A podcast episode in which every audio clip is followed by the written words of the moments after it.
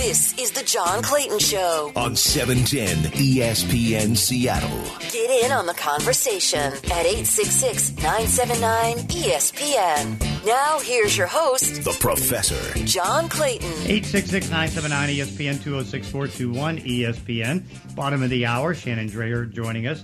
Talk Mariners and talk labor in baseball. Let's go to Chris in Port Ludlow. Hey, Chris.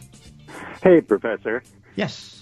Um, I think Green Bay is a perfect example of why you don't let your quarterback construct your roster. Uh-huh. Uh, a couple of years ago, they drafted Dillon in the second round, and Rodgers was openly unhappy that they didn't get him another wide receiver. Well, Dillon is an absolute hammer who Yeah. puts a heavy hurt on the three guys trying to tackle him, and he's a big part of their offense. So all this talk that Russell needs more say in the roster, I just think that's a mistake. Well, I mean, I think that you, you, if your quarterback's that good, like Rodgers or Wilson, you want him involved in some way just to make sure he's comfortable with what what he gets. You know, because one thing with Russell, not maybe not uh, Aaron Rodgers, is that you know Russell will get the guys together in California and work with them there, and uh, which I think is good for building team chemistry and you know getting everybody working in the off season, trying to do that. And so, uh, but I think it's important that you have some involvement. But again, he's not the GM, and the player's not the GM. Yeah, that's absolutely true. Uh, the other thing I wanted to mention, Yeah. Pete Carroll said on the Salt Show that 60 million goes really fast when Yeah. you think of all the guys they've got to resign. Yeah, it it does go fast, and it's 70 million. But it's like, uh, no, you're right. It's going to go fast because you know even if you pay just you know a little over five million dollars for Rashad Penny, it's going to cost a lot for DJ Reed. It's going to cost for uh, you know certainly uh, Quandre Diggs, and uh, you know they've got other guys to try to resign. You know, you got seven starters. I mean, right now, I mean Gerald Everett was like six million. I don't know if that's going to go up or stay the way it is, but that's those are the type of things that you know you have to figure. And then you know it, it does go fast, but again, this team has never had this much cap room. So it's like uh, we can talk about how fast the money's going to go, but the money is there. I mean, I think they're number five right now in cap room. Yeah, but Duane Brown has to be re-signed. I think you have to re-sign Carlos Dunlap. Yeah. I I think you have to re-sign Rasheem Green, who quietly had a very good year, is only 24 and is Right. going to attract a lot of interest out there. hmm No, I think that uh, you know those are those are really good players, and uh, you know it's like you got to try to take care of as many as you can, and just you know continue to build from the roster, and then go out and get a few free agents. Yeah, I think at center in particular. I mean, nothing against Pocic, but they Mhm. need an upgrade at center. Yeah. No, but again, it's like I think they have the ability to do that. Who would they get? I don't know. I mean, it's too early to say. You got 356 free agents right now. So it's like sorting through them, seeing what other teams are going to do as far as keeping their own players. Too early to tell. Okay. Well, I hope they have a good year, Yeah. and I'll be even more hopeful if Russ gets starts getting rid of the ball faster. Well, and he did this year. Yeah, but it's not like you know. No. I'm not. It's not like you know Rodgers or Brady. That ball is gone as soon Mhm, as they mhm, see what agreed. they want or it's out of Yeah. bounds. Yeah. But again, he's a different quarterback than those two because he's got the running ability and the escape ability, so he is going to hold on to the ball longer. But again, I think he, I, I have to look at the end stats on next gen stats, but uh, you know, I think he went from like 2.97 as far as holding the ball to about 2.86, something of that nature. Well, better. that's better. Yeah, it is better. Not perfect, Okay. but better. Well, go see Ox. Okay, sounds good. 866-979-ESPN, 206-421 ESPN. Let's go to BJ in Auburn. Hey, BJ. Yeah, good morning, John. Good morning. I was curious a little bit about the uh, transfer portal in college football. Yeah. Are these guys like completely unrestricted free agents where they can jump from team to team? I mean, what's Yeah. I think pretty much, I, again, not knowing it because I don't c- cover college uh, that much, but again, I think that there- there's more freedom right now for a lot of these players in the transfer portal. You know, so it's like, uh, yeah, it's like you get in the portal and you leave. Yeah, well, I understand that that portal right now is kind of clogged, and that Oh, yeah. you know maybe some of those players won't land. Well, that's you know it does happen. I mean, Yeah. like, yeah, I saw what uh, in today's paper that uh, you know Washington was able to get a wide receiver out of the portal, and so it's like uh, you know, but there, there's enough movement and stuff like that. You know, they've lost guys in the portal, so it's Yeah. like I, I, I tell you what, I wouldn't want to be a college football coach. It's just too crazy. No, no, and I think that's one reason why Lincoln Riley decided to go to USC. And there was also talk about maybe Caleb Wentz, uh, Caleb Williams, Uh-huh. you know, following him. But on the part of Caleb's, I'm, I'm thinking he would be better off to stay with Oklahoma because they're closer to the the top of the uh, the spectrum as far as uh, teams that are going to be in the playoffs or Right. this and that than USC is. And if he should win the Heisman, I Mhm. mean, that could put you know probably put six or seven million dollars in his pocket. Agreed. Yeah. Yeah. And that's to me that's amazing, but I think it's long overdue. It's it's a billion dollar business, multi billion, and these players, these you know, they pay for the athletic sc- uh, programs in their Mhm. universities. They they do deserve to get paid something. Yeah, yeah, but I mean, you know, right now I think it's maybe a little bit too much. But then, hey, you know, it's a free market. It's uh, Yeah. it's America and all that stuff. And you know, the economics are now in favor of the players, which is long, long overdue. That I agree with. But when you're talking about you know a player that can get you know several million dollars and all that stuff, that's just so different. But I mean, my only my big fear is all it's going to do is enhance the value of the SEC teams and also the ACC teams, and then it's just going to leave you know the Pac-12 teams, you know Pac-10 teams, or uh, and, and you know it's like all the all these other teams, you know, and all these other conferences in, in a bad state where they're never going to be able to catch up. Yeah, I remember back in the early '90s when one of the Husky quarterbacks received a, uh, a jeep from uh, Yeah. from an alum or something. And they got sanctions and all, and all sorts of penalties, and I thought that was ridiculous. You know. Mhm. Now I'm looking at the NFL playoffs too, John, Yeah. and uh, I was curious about one thing in that uh, Charger uh, Raider game. Mhm. If they would have tied and both teams go into the playoffs, wouldn't the Raiders have gone into Arrowhead Stadium the way it was set up? Yeah, they would have. Yeah.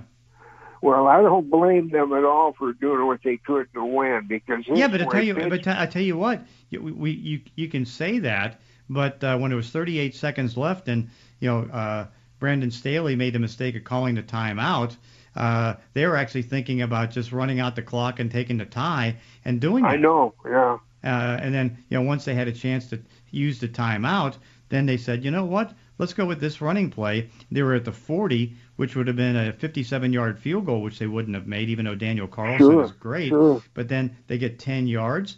Daniel Carlson gets the game-winning field goal. But still, I think the Raiders have a little bit better shot in Cincinnati than they would have had at Arrowhead. Oh, no you doubt. Oh, no know? doubt yeah, about it. Yeah, so we'll see how the Raiders So that do. was Taylor's fault. That was a big, big closing. Uh, Sta- coaching Staley made a big Staley made a big mistake. Yeah, and I'm I'm looking at uh, Dallas and San Francisco Uh-huh. too, and the one handicap a lot of people don't realize that Dan, that Dallas has is Mike McCarthy.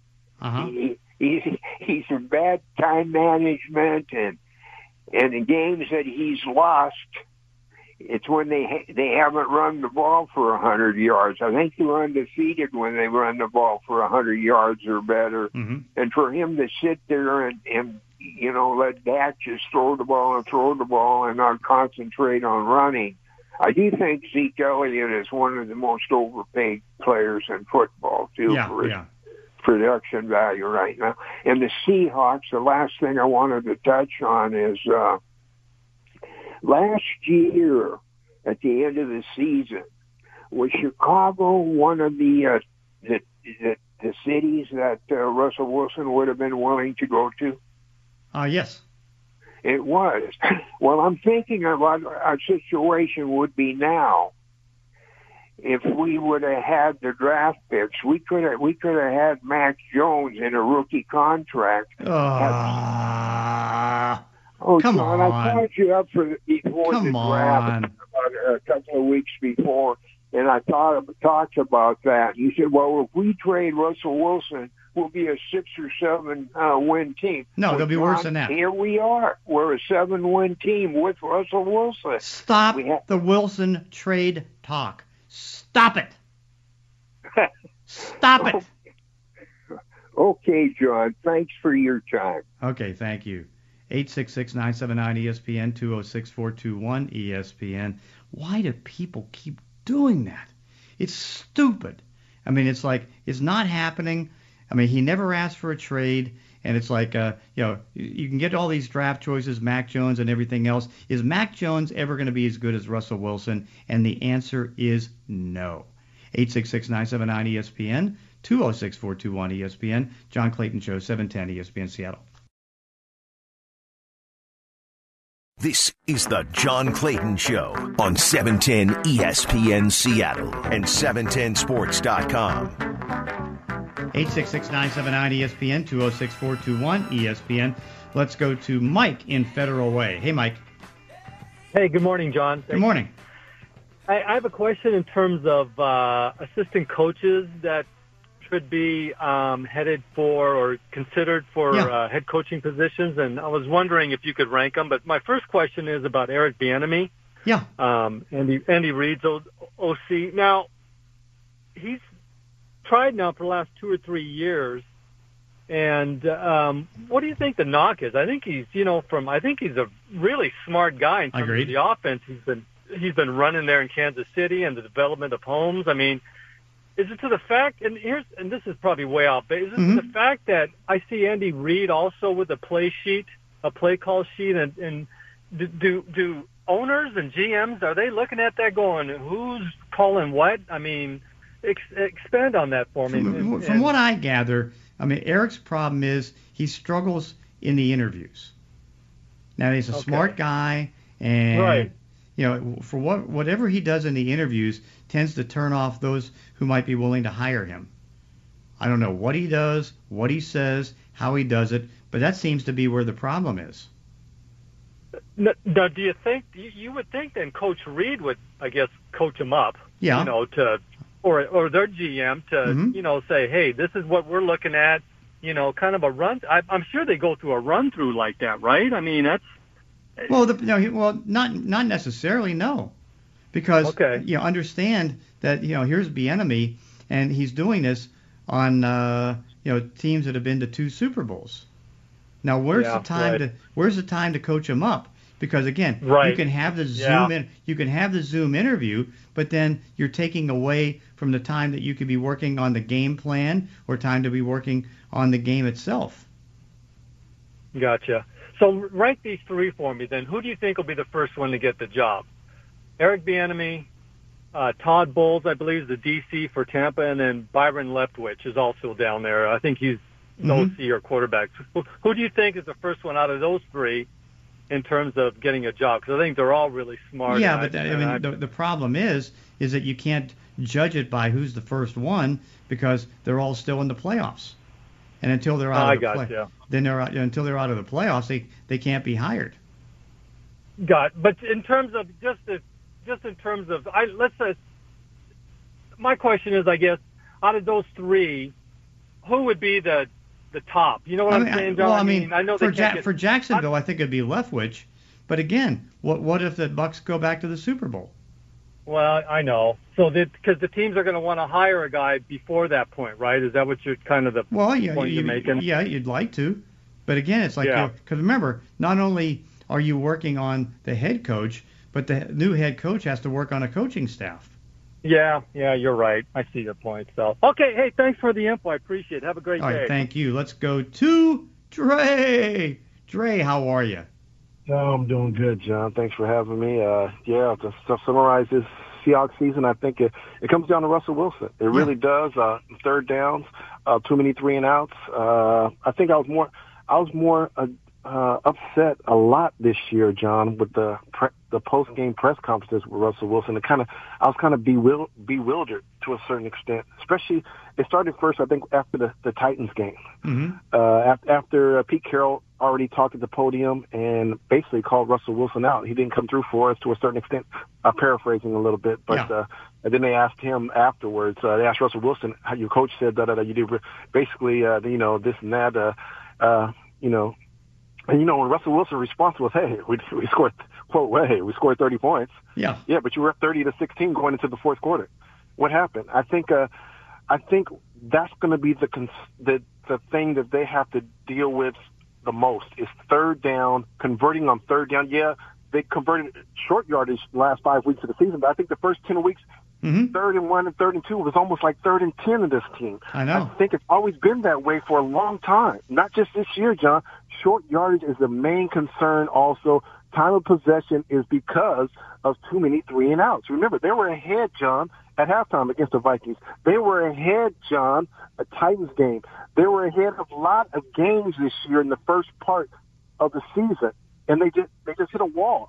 Now I'm not sure if they hit a wall because they didn't a lot of these starters and de- on offense and defense didn't play in the in the preseason or not. But the second half of the games, they hit a wall the first three or four weeks, and I have a problem with that. Now Mhm. Russell Wilson is a 240 yard quarterback, two th- two touchdowns, three touchdowns a game quarterback. We saw that in the Arizona game, the last game of the season. Right. Now, Jared, now Jared Goff would have played that Detroit game. I think it would have been a lot closer than a lot of people think. Remember, they only had won two games going into that game. Detroit, John, they only won two games, and the two games they beat, they blew out Arizona. They beat the Vikings, who we lost to, and they tied with the Steelers, who we also lost to. So for all these people talking about, oh well, you know, uh, we blew out Detroit, da da da. I think it's Jared Goff, but but he didn't play, so that's a whole different story. But he, Russell Wilson, you know, you keep on hearing he wants to, you know, he wants to get MVPs, this and that. that. But Russell Wilson is a 240 yard game, 19 for 27 for 240 yard game. He passed for 238 in the Arizona game for three touchdowns. That's the kind of quarterback that you're going to get. If he wants to do 300 yards a game, you're not going to get that from Russell Wilson. He is what you saw in that Arizona game. I'm glad I saw some of that. But Cal, you got to give, you got to get DK Metcalf the ball more. You got to find Mhm. some way to get him. He's a Calvin Johnson right there in front of your eyes. He's a 1,500 yard wide receiver a year. Yeah. Period. He, there's no way in the world he should have 43 yards to, a, uh, to, to get a thousand yards at the end of the season. That's an embarrassment. Try to get him the ball. Third down and off uh, defense, you got to stop these guys on third down. Get them off the field. That's why these backup quarterbacks, third string quarterbacks, are having career games because uh, yardage and and your last in passing yardage in the NFL because you're on the field. Yes, I know, way too long because of the three and outs on offense, but you got to get together. And the time is now. Russell Wilson. Everybody thinks uh, he's a you know he's not a 300 yard quarterback. You might get a 300 yard game maybe once or twice out of him a year, but still, John, third down is the key. Remember, I started off the season. I said Mhm. this is a very simple game. Get convert on third down on offense and stop teams on third down on defense, especially third and long. You know what I'm saying, John? Yeah, I tell you, the worst thing.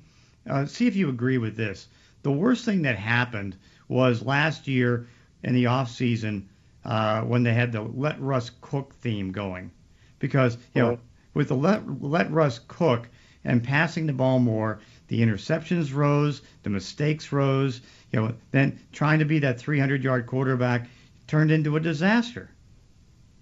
Yes, he made a lot of bad throws, John. He made bad throws and he threw picks in the end zone. Remember the, the Miami game? He threw a pick in the end zone. He threw a pick in the Buffalo game in the end zone. He threw a pick in the Rams game in the end zone last year. Mhm. Let Russ cook. Russell Wilson, the bad thing, and another post game thing he said this year after the Arizona game here, the Seattle game, I only made a couple bad throws. Quote, I only made a couple bad throws. No, Russ, you made more than a lot, of couple bad throws. And I think sometimes he doesn't see he want in his own mind. And remember, John, he's one of those guys that he goes he goes down the whole sidelines and, and congratulates the player. Hey, we can come back. We can come back. We didn't see a lot of that this year. Only when they were ahead. He congratulated everybody, but a lot of times you saw him on the bench by himself, Yeah. holding that, that tablet, and that was it. So let's get it together. Convert on third down. No more so many three and out. Let's get the job done. Why not us, Russell Wilson? Why not us, the fans? we are wanting you to do better. Yes, you had a bad year. We'll put that. Uh, we'll get. We'll, we'll get. We'll, we'll, we'll give you the benefit of the doubt. But you're you're allowed to maybe have a bad year, but still, uh, I think you need. He, I think the main reason why they're seven and ten, I think because of poor throws by Russell Wilson this year and the three and outs. Well, of course, I mean, you know, missing three games and then playing bad for three games, that didn't help. Oh, he was playing bad. He was playing bad before he he got hurt though too. He was making some bad throws. Uh, uh, uh, uh you know, un, un, unlike we see with Russell Wilson before that Rams game, John, he was playing a little bit bad before that because remember the three and out started, I believe, in that Titans game, and then it started again in the second half of that Vikings Yeah. game. Look back at those games. Look at those throws that he normally he makes. He's not making those throws. He didn't make those throws this year. No doubt. Hey, Dre, great call. Always a pleasure. Thanks for having me, John. Have a great weekend. All right, thank you. Coming up next, Shannon Drayer. This is the John Clayton Show on E 710 ESPN Seattle and 710sports.com. And joining us is Shannon Drayer. Shannon, always good to be with you. How in danger is spring training right now? Uh, I, you know what? I think it is in danger, but I've always thought it was in danger. And I, I, when we talk about being in danger, I think we mean it's probably going to be pushed back a, a bit and probably shortened. And one of the reasons I, I- I think I've thought this all along is obviously just the nature of how these things go and things don't get done until the end. And then there's going to be the question that you have to answer. Well, it's not like they can just come to agreement on the CBA and the lockout and go straight to spring training, you still have a lot of free agents out there. You still are missing, you know, two months or a month and a half of the off season at that point. Teams are not quite done. They'll have to accommodate that somehow. And then the other thing is, is that, you know, when they had the original COVID shutdown and the restart, I think people kind of took a close look at it and, and kind of were trying to figure out, well, how much spring training do you really need? And so I I don't think that uh, either side is looking at it as you've got to have the full, you know, two weeks before the games begin and then the full month of March. I, I think they think that there is some wiggle room in there that they can shorten spring training and still start the season on time. So I have all along thought that spring training would probably be pushed back a little bit. I think now the thing that you keep an eye on and the most important thing is, is, is the regular season start date impacted. Yeah, I mean, and right now, I mean, is there? There there doesn't seem to be. I don't know. Maybe it's on the players' association side or the owner side. The urgency right now to have enough meetings to get anything done. Yeah, I think what we ideally would like to see is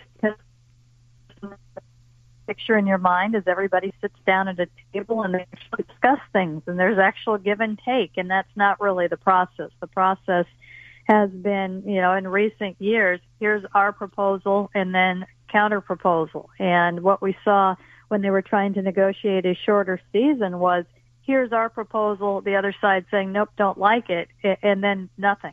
There, there really was, you know, no negotiation. Well, how about a little bit of this and how about a little bit of that?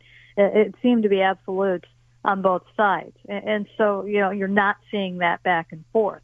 And as far as, you know, is, you know, does it look like they're taking their time? Well, in, in some ways, yes, because the expectation is always nothing's really going to get done until something is really on the line with that deadline being the season itself. So, uh, that's why you didn't see a lot uh, of back. Why you didn't see anything in the month of December. It, it- it's not a situation where they're just going to lock themselves in rooms and figure this out. It's a situation where they're going to try and leverage well, what they have, the time that they have, the deadlines that they have, and go from there. And then it's a matter of reviewing proposals and then submitting counter proposals, and that takes longer. What are the main issues right now that's the difference between Major League Baseball and the players? The biggest thing, you know, obviously it's going to be compensation. And what you have seen, you know, you, you've got a gigantic, everybody wants a big, big piece of the pie. And, and that pie has just gotten bigger and bigger and bigger for Major League Baseball. And what we're seeing at this point is, you know, the need for some major change. It's not little tweaks here and there. It's not little adjustments. And it's not really things that I think that they think, well, maybe we get this done in this CBA and then, you know, another big issue in the next. what we have seen in the game in, in recent years, and you, you think about all of the numbers that you hear about in the game and how everything is measured right now, that has really changed the balance in baseball, and this is the main issue right now. You know, players are under club control once they meet make the major leagues for six years. The first three years in those uh, club control years, they receive a, a preset minimum. The next three years, they're arbitration eligible. And arbitration is nothing more than the player's side says, hey, we would like this, and the owner's side said, this is what we're offering, and they either take it or they take it to arbitration, and the arbiter, there's no middle ground. He picks one or the other. Now, the problem right now is within the old model, and you know, for those that don't know, even these arbitration numbers, uh, even a good arbitration salary is going to typically be far less than what they would make as free agents. The problem with the old system or, the current system and how things have typically worked in baseball is baseball players would be under control by that team for six years. And when they got out as free agents, they would often be paid for what they did in those previous arbitration years. So if you, you build yourself up and, and you are, you know, getting putting in the good numbers and everything else, it may be another team that is paying that, but you've upped your value. With the metrics and the evaluation systems, scouting and everything that teams have available to them now to evaluate, teams don't really want to pay for what's already occurred now. So uh, a, a lot of times, and uh, it can be an age thing. You may have done all of these good things, but you might be turning 30, and now teams will look at, well, this player is going to start to fall off, or this number indicates that. So they are no longer getting paid for what they did in the past. And I think that the, the salaries that are being offered this doesn't apply to the upper tiers. When you hear about the $30 million salaries, this appears more to your everyday ball player. Uh, that's not happening. They're not getting that bump and they're missing out on what they've already done. So something needs to be done there. And the players, I think, would like to have a shorter club control period. The teams are not going to go for that and they've got to find some way to up that compensation. That is the biggest issue. Uh, understandable. And, uh, I don't know. I mean, it, and it seems like the differences are dramatic, you know, between the two sides. Yeah, they are dramatic. This is, you know, this is one of again, and these are not little things that they are negotiating. These are big things that are going to impact the game for years to come. But they are things that need to be taken care of.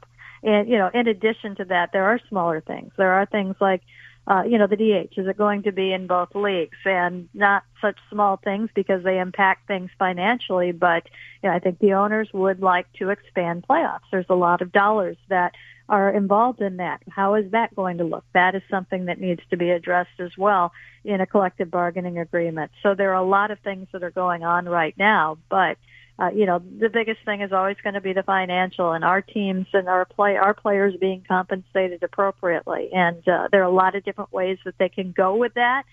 And we haven't heard a lot of proposals for that thus far. We've heard some small things, but not things that are going to be accepted. And that's where they need to get. They need to, to kind of find out or figure out how these players, the middle tier in particular and the lower tiers, are going to be compensated. What seems to uh, of the the way these things are going affect the Mariners the most? Yeah, I, well, I think the biggest thing right now is not having an off season. I yeah. mean, this is a year where Jerry Dipoto wants to spend, and uh, I think that you know they were wise to get things done early, and I, I think they made some significant steps in what they were able to do. But ideally, he would have had time to really you know, once things get going to react. And you would have had months to, well, if this fell through, we can explore this. Now it's going to be a sprint. You're going to be looking at days and maybe weeks. And I, I'm wondering if are we going to see deals being made during spring training? You know, how's that going to impact things? So as long as the big picture goes and the development goes, and this is the year that the Mariners are supposed to go once it starts up, and this was the off season where Jerry Dipoto was really going to be doing things, and he still can, and he's done some things. I think that's been the biggest impact. How does it affect right now this division and uh, the teams in this division? I, I think you know, we don't know yet. Uh, it, what the impact that it could have on the division, the CBA itself, is is there going to be a salary floor? You know, are the mm-hmm. Oakland A's going to be required to spend more? And if they are required to spend more, what are they going to spend it on right now? They appear to be in a tear down mode and they would be very content in going out there and, and you know, taking the step back and not doing much and not spending money. Well, what if they come out and say that, you know, dictate, and I don't know if this would happen right away. It might begin next year, but teams have a minimum um, salary that they must pay, a minimum payroll that they must exhaust. If that were the case, would that change the A's plans? Would they be more competitive this er, this year or next? Uh, I think that that would probably be the most dramatic uh, impact that could have on on the opponents. Because it's been such a while since the uh, Mariners could make any deals and baseball players can make any deals and teams can make any deals. Kind of sum up uh, what Jerry Dipoto has been able to do so far uh, before the, the lock lockdown came down. Uh, he did some really important things, and and one of the things, and you're seeing it, and why he has done some things for many years right now. But, um, and we've seen it on the field that he values players that have positional flexibility, and uh, that has got right now where if they had to start the season today, everything would be covered. There, they they could and will and attempt to upgrade it, but there are no glaring needs. There are no everything. Every position is is full. But along those lines, even though every position is full right now, uh, he could move things around if he is able to go out there and get a big impact player like a Trevor Story, or more specifically, what if he's able to land multiple impact players like a Kris Bryant and a Trevor Story, like maybe trade from Matt Chapman and a Trevor Story.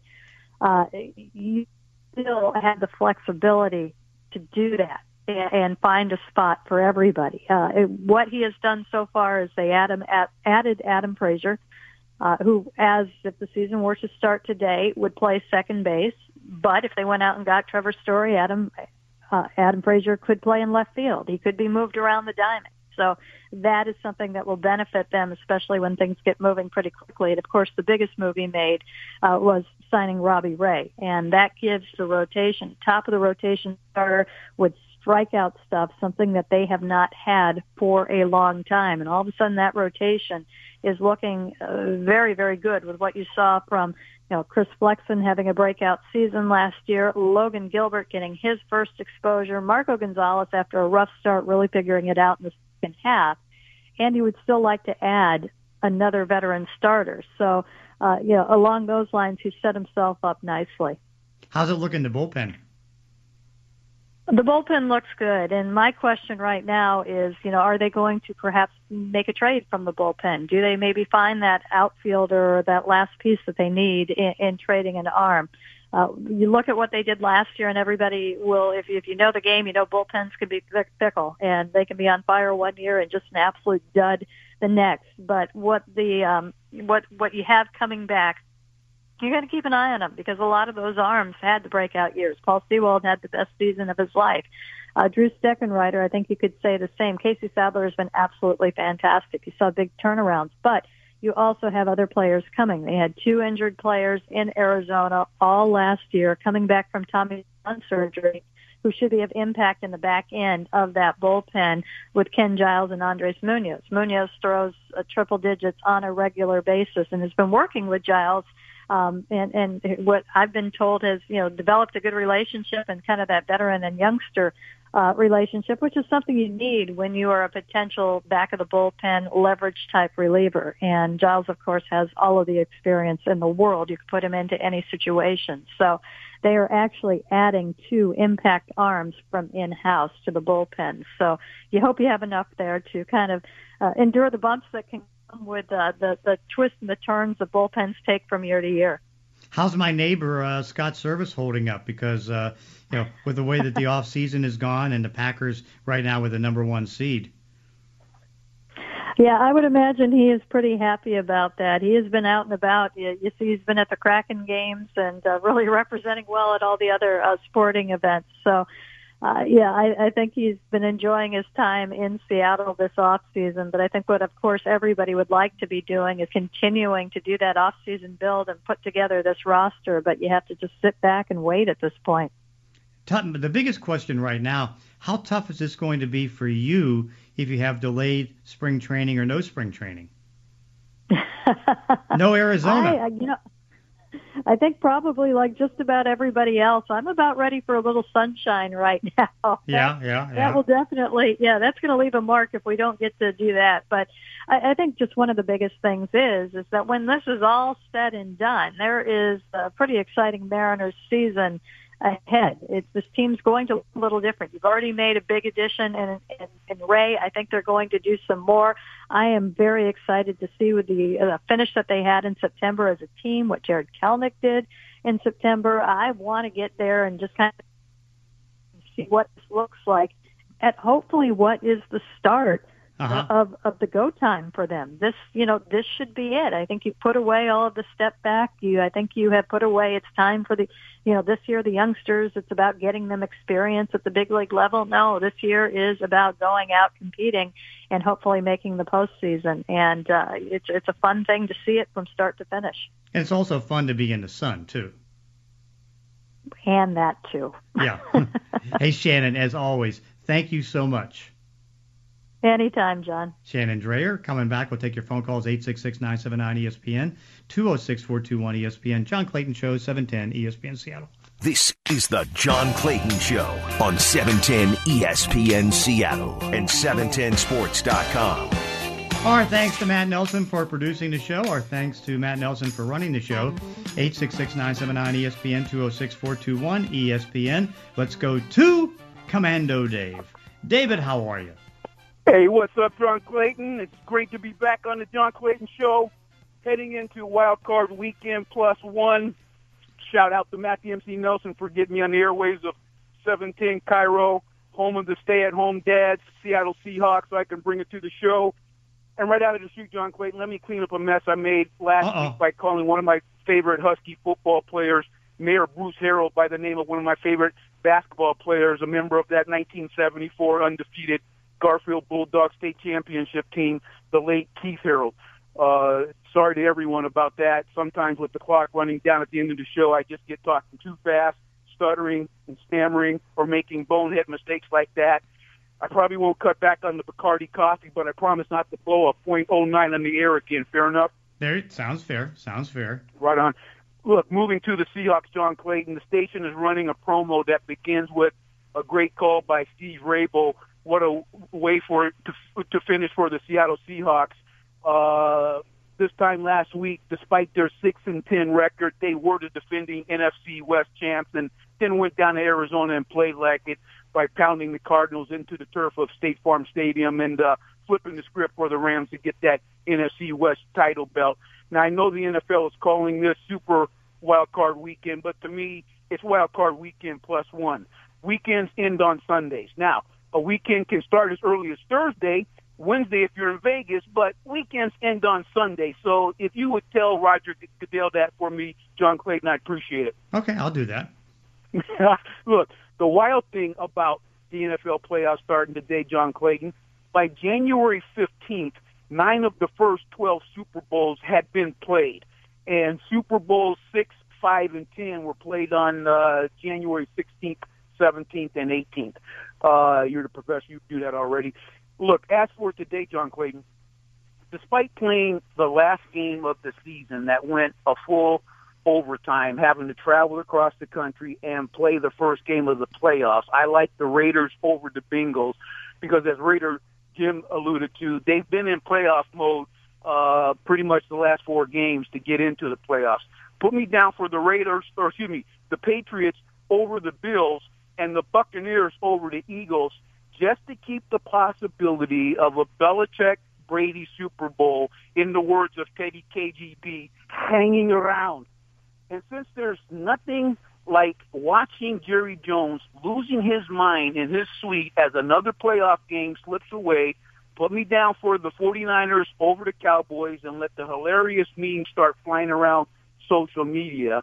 All right, let's hope the Chiefs don't stub their toes against the Steelers because I'm not going to be able to take Pittsburgh falling through a trap door, getting into the playoffs, and then staying hot and winning it all. And lastly, John Clayton, put me down for the Rams over the Cardinals.